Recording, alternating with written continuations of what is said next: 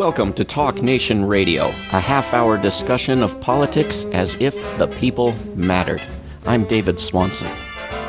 It is my great privilege to welcome back to Talk Nation Radio this week Norman Solomon, who is co founder and coordinator of RootsAction.org, as well as founder and director of the Institute for Public Accuracy. He is the author of a dozen books, including War Made Easy and Made Love Got War. He has written op ed pieces for almost every large daily U.S. newspaper and appears often on a wide range of radio and TV outlets. Norman Solomon, welcome back to Talk Nation Radio. Hey, thanks, David. Thanks uh, for coming on and for everything you're doing at Roots Action and otherwise. Um, I have been doing a lot more shows this time around about the U.S. presidential election because uh, this time around I see one of the candidates, Bernie Sanders, as being sufficiently less evil, if not actually good. Uh, to to go with the lesser evil calculation that I think many people, including you, go with every time. Do do you see this election as as different from other ones? I think it's unusually strong in terms of a choice, and uh, usually we're just uh, choosing between gradations of what we wish wasn't there uh, in terms of policies, uh, militarism, and alliances with uh, Wall Street and corporate America generally, and all that comes with those vices. This time, I feel much more strongly about one candidate. It's not only stopping um, the usual flood of so-called moderate or right-wing candidates who, to some degree, simply um, perpetuate or worsen the status quo, but Bernie Sanders and the movements that he now represents I think are just extraordinary in our lifetimes in terms of reaching this capacity to possibly um, become president or at least change the discourse and the politics. Uh, and so, uh, Medicare for All being an example, a so called fringe idea that's now uh, been put front and center in the politics four years ago when Bernie ran for president, and I should mention that I was an elected Bernie Sanders delegate to the 2016 National Convention, when people would say the Bernie Sanders movement, I was uncomfortable with it because I didn't really feel it was a movement. I thought it was a political campaign that had a lot of virtues. I was very supportive of Sanders, but you know, movements are 24 7, 365. They don't start and stop. They have so many different um, elements. They come from the grassroots.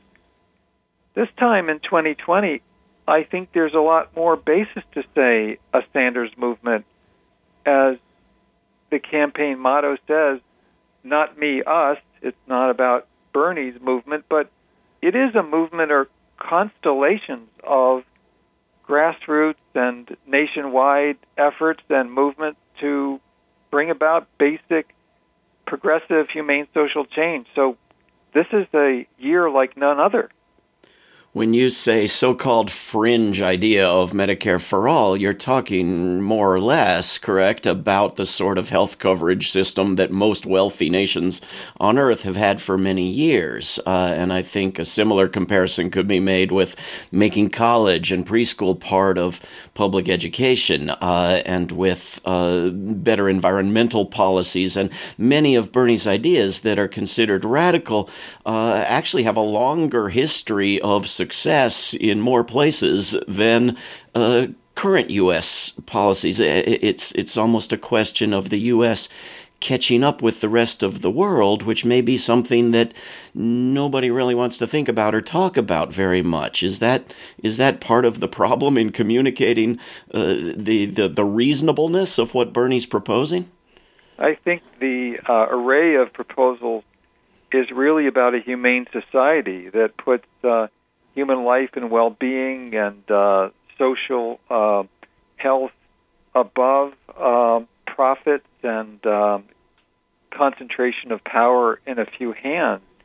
And the fact that uh, the corporate mass media, and I certainly include NPR and PBS in that, the fact that these routine drumbeat media outlets portray uh, concepts like Medicare for All as somehow outside the bounds of reasonable or possible discourse really tells us a lot about how estranged the public mass media and political world uh, have become from just basic human decency. And at the same time, there is this global context where neoliberalism, or whatever you want to call it, the concentration of wealth and power and, and corporate leverage, has been assaulting people from uh, you know, France to uh, Norway to so many countries that were, whether you call them socialist or social democracy, um, had a relatively high level of decency compared to the United States. So we're all under assault, and uh, the United States is um, farther along or farther back, depending on how you look at it, of just degradation of human experience due to anti-democratic realities as a daily basis. And I, I think that's really, now, David. When I think about it, there's so much of this that teeters on the edge of um, autocracy. We have so much that is essentially oligarchy already in the United States. Uh, we have elements of democracy. We have strong elements of oligarchy, and this, I think, is all concentrated in or focused into the Bernie Sanders campaign. And he's just saying, in a sort of emperor has no clothes way, what no so called other major presidential candidate has said that, that I can remember. Uh, and so here we are, and, um, you know, the battle rages. What what do you make, Norman Solomon, of Bernie Sanders and his campaign and his movement, uh, and the question of foreign policy, where he seems to me to have improved and to be dramatically superior to some of the other candidates and every single past U.S. president, but still seems the the weakest uh, link in the platform. And we've had whole debates uh, on TV without foreign policy mentioned. We've had the whole string of debates with without you know the military budget questioned. Uh, where where does this fit into this this Bernie movement? I think it corresponds to the relative weakness of uh, uh, peace and anti-war and uh, progressive foreign policy uh, grassroots movement in general in the United States. I, I see a parallel to four and five years ago. Uh, Bernie Sanders wasn't addressing, say, the the prison industrial complex and institutional racism very much. And he was confronted by it at a time when there was a uh, an upsurge in strength of uh, what we used to call civil rights movement, now uh, Black Lives Matter, and so forth. And he was confronted by people who quite correctly said, "Where's your program? Why so silent? Why not stronger and focused on these crucial issues affecting millions of people. And unlike other people who were similarly confronted, such as Hillary Clinton, Bernie Sanders actually listened and he changed. He changed the way his campaign was staffed and he changed the positions he took and what he said to the point that he has gotten so much support now from younger African Americans, from Latinos, and he uh, has vastly improved in terms of addressing so many different aspects of institutionalized racism. Um, in a parallel way, uh, four, five years ago, and when he first began to run for president, uh, Bernie was fairly silent on foreign policy, and some of what he said was just egregious. I remember um, you and I at rootsaction.org and some of the writing I was doing, um, we addressed that. I remember writing about, and I was allowed one time on MSNBC in 2015, talking about Bernie Sanders just not connecting the evils of corporate power that he did so well in a domestic context with how domestic and foreign policies are tied in, both of them, with the military industrial complex and corporate power. And you can't find a more clear expression of and, and horrible aspects of corporate power than the U.S. warfare state, continual war, the military industrial complex. And through the time of the last few years, to a significant degree, Bernie Sanders has improved on foreign policy to the point that he does talk about the military industrial complex, using that term and that concept, and really has been has gotten way ahead of all of the other people who ran for the Democratic presidential nomination for 2020. So I think he's he's greatly improved. I I still have some disagreements with him. I wish he would address uh, the the horrors of the nuclear arms race more. I think that he could be affirming the need for what used to be called détente with Russia under Lyndon Johnson, who was no peacenik, but uh, there was the spirit of Glassboro and the whole way in which symmetry with uh, then the Soviet Union's leaders at, at Glassboro in 1967 was lauded and uh, seen as a way to reduce the, uh, the potentially catastrophic tensions between Moscow and Washington. Uh, but that said, you know, Bernie is just far and away the best on foreign policy of all who he has uh, run against uh, for the nomination uh, that will be conferred in a few months. So, just to, to sort of sum up, I think the grassroots pressure and the reasonable calls for change have made a difference uh, for Bernie Sanders' foreign policies. But if we had a stronger peace movement in the United States, I think he would be farther along, and also the media discourse generally would be much better in terms of war, peace, and foreign policy. Uh, very well said. Couldn't agree more. We're speaking with Norman Solomon, co founder and coordinator of RootsAction.org, among many other things. I, I do think Bernie could also uh, reject uh, unfounded claims of, of Russiagate rather than sometimes joining in them. Uh, it, but it does seem that he is the best of the best in the U.S. government system, in the U.S. House and Senate uh, at present. Uh, he's, he's the best candidate you could pick out and want to give a nomination to. And it seems also that he's in a race with the worst of the worst. If you had to pick uh, uh, from either party a senator or congress member who had been part of uh, the most horrible policies and decisions and been a leader for the worst catastrophes uh, in recent years, and uh, perhaps the weakest speaker and candidate uh, possible, you would go for Joe Biden. Uh, and, and, he's the one paired up against Bernie Sanders in, in the primary right now.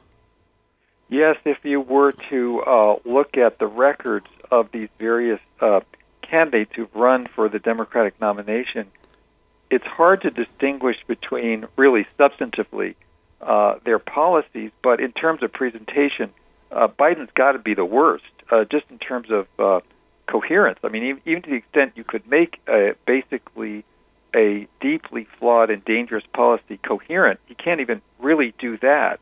And uh, of course, at rootsaction.org, we have been uh, making that point with documentation for well over a year.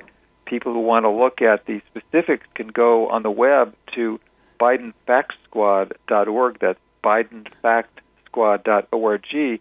And David, I was just thinking about this today that we've got Biden who seems to be um, the odds-on favorite to the extent we care about the odds makers to to win the nomination at this stage. I certainly hope uh, Bernie Sanders can overtake him. I think we ought to do everything we can to make that happen. And there's been this cavalcade of endorsers of former opponents, and I think that says a lot. Uh, when you look at Pete Buttigieg and you look at Beto O'Rourke, uh, Amy Klobuchar, Cory Booker, Kamala Harris, have rushed uh, with varying speeds to endorse Biden, and frankly, it's it's sickening uh, because they are running with who they feel is a winner. They none of this is a surprise because all of them are corporate candidates through and through, and uh, they, in the case of Buttigieg and O'Rourke, don't have a job, and no doubt would like to be in the cabinet or so and so forth. And as for the people who do have a job in the Senate, Klobuchar, Booker, Harris, they are clearly looking at their political careers. Uh, in addition to the fact that that Biden, with his his uh, um, corporate uh, servitude and his uh, implicit and ongoing militarism, is really in sync with them. And uh, then, of course, we have, uh, so to speak, in a separate category, Elizabeth Warren, who seemed to me uh, a few months ago to be really doing a progressive journey in the campaign and uh, was at times a, a tag team match with um, a tag team um, uh, ally with Bernie Sanders in the debates in terms of Medicare for all, for instance. And it was though there was a tag team, and then one of the two people in the tag team just faded away. And as we speak, uh, she can't even bring herself, having uh, dropped out of the race, to endorse Bernie Sanders, which I, I just find appalling. And so I think it, it speaks to uh, how unfortunately rare in the upper reaches of uh, U.S. politics, when people are in the Senate, when they're a presidential contender, how rare it is for somebody to have um, progressive principles and to stick to them. And that, again, is what makes Bernie Sanders, you might say, uh, conspicuous. You know, fortunately and unfortunately, he's unusual, and all the more reason uh, to support him people have been uh, publishing uh, reports slash speculations on uh, a possible cabinet uh, for a, a Biden administration, uh, which I, I, consider highly unlikely to ever exist, uh, that includes all the CEOs of all the worst predatory banks and financial institutions. And, and, people are, are exclaiming, why in the world would Elizabeth Warren not be endorsing the other guy at this point? and the obvious answer to my mind is that she herself is in that list with all of these, you know, as as somebody being considered for for the cabinet uh, by Biden. Uh, is that what she's holding out for? Well, it's it's hard to know. There's also some fairly informed speculation that she is looking to run uh, for president in four years. She certainly uh, would be able to do that if she wanted to, unless there's a Democratic incumbent. And I think it's telling that even reliably reported she's considering that, which would imply she's expecting Trump uh, quite likely to have a second term, which you know I totally uh, think would be horrific and uh, should be prevented. Uh, anything anybody can do to prevent it nonviolently and legally is necessary.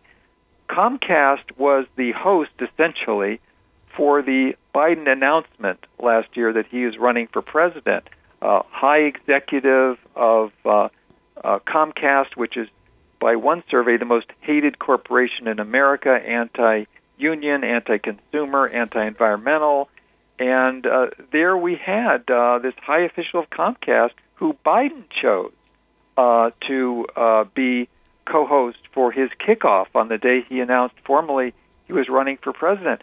That tells you a lot, and it also tells you a lot that Comcast owns MSNBC, and MSNBC has been a um, a poisonous nest of hostility to Bernie Sanders for years, and uh, it is not as though it's Fox News and people say who watch, oh well, you know, I am on the right or I'm watching a right wing network. No, this is more insidious. Uh, this is like All Things Considered or Morning Edition on NPR or the PBS NewsHour. MSNBC has been trusted by a lot of people who consider themselves to be liberal or progressive. And I've got to give credit to the Media Watch Group FAIR at fair.org. Among other groups, and uh, there have been many journalists the last few months laboring to disabuse people of the illusion that when they're watching MSNBC, when they're watching Rachel Maddow and Chris Hayes and so forth, that somehow they're watching this font of liberal commitment and progressive orientation. No, they are watching a network run by Comcast, and they're watching part of corporate America telling them how bad Bernie Sanders is. And that is symptomatic of the media terrain that we've seen.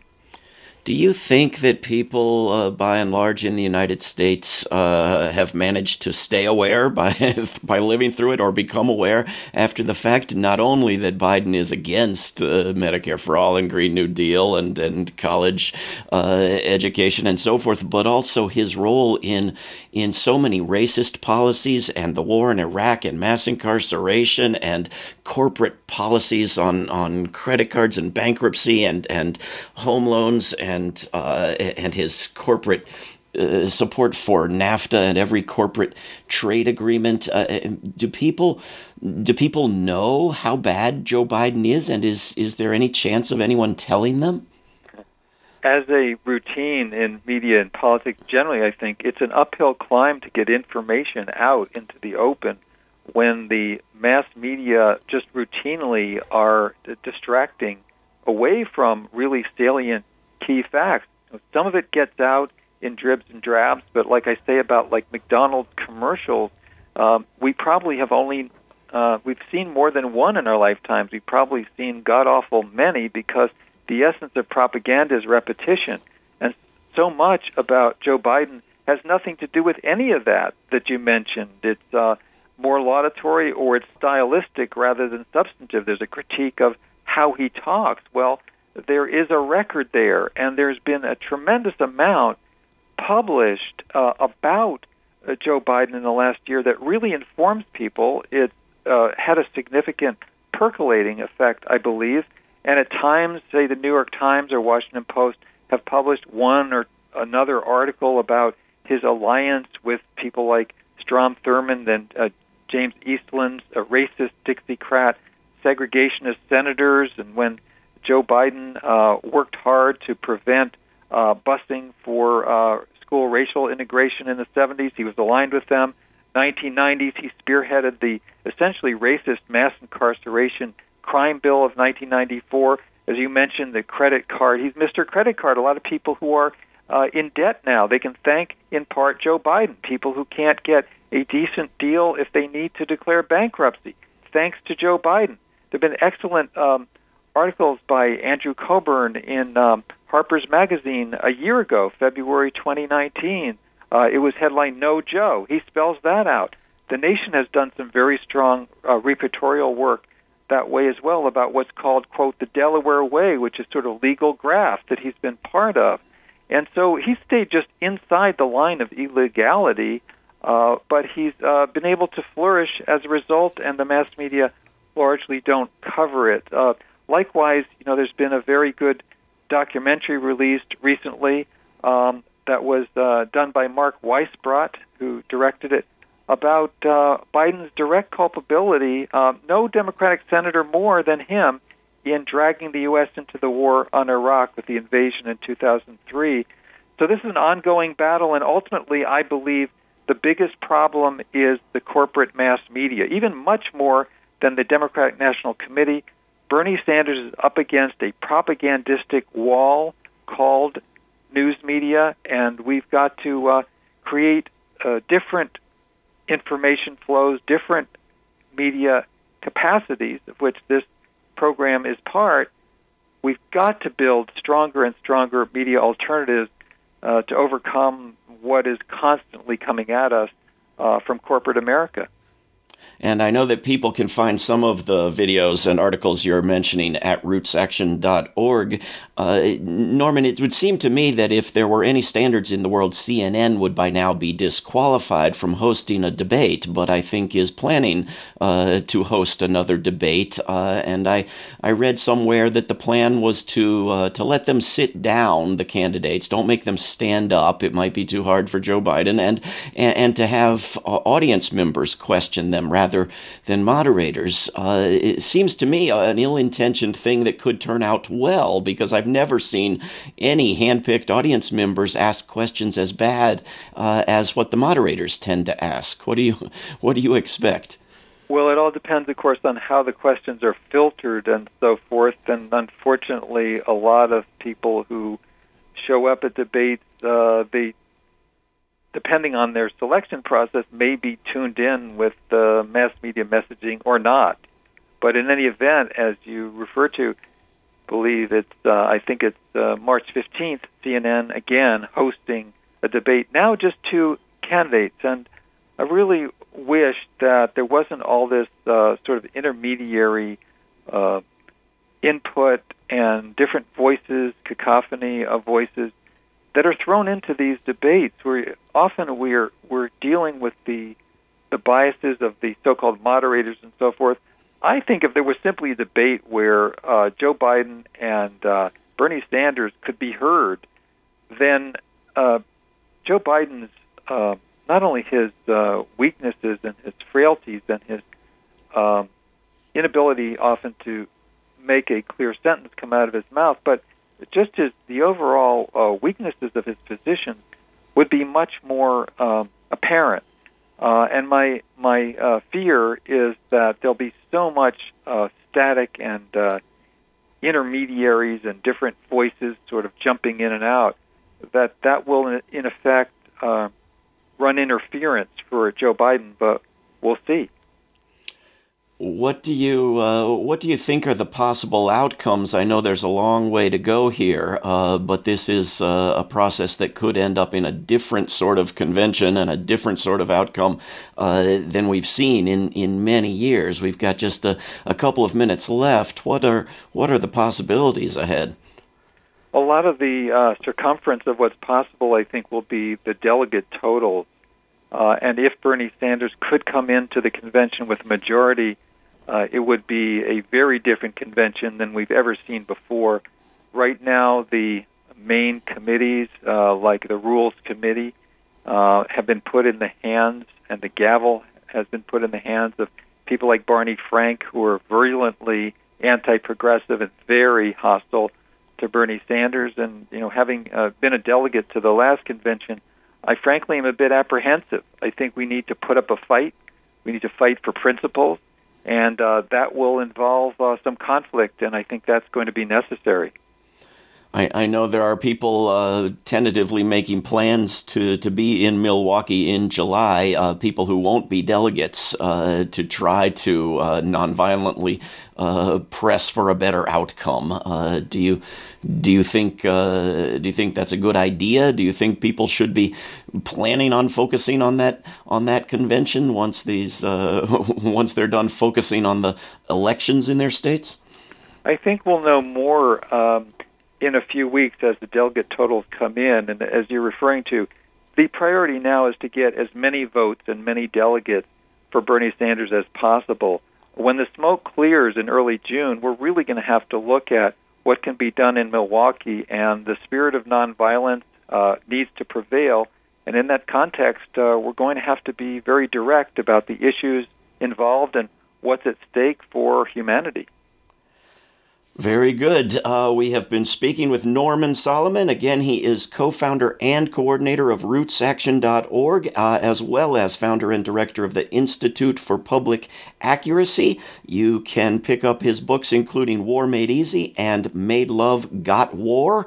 Uh, you can also check out BidenFactSquad.org and RootsAction.org. Norman Solomon, thanks again for coming on Talk Nation Radio. Thank you, David.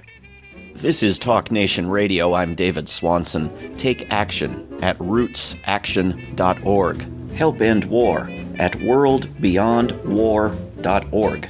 All past shows can be heard at davidswanson.org. Talk Nation Radio is produced in Charlottesville, Virginia, and syndicated by Pacifica Network.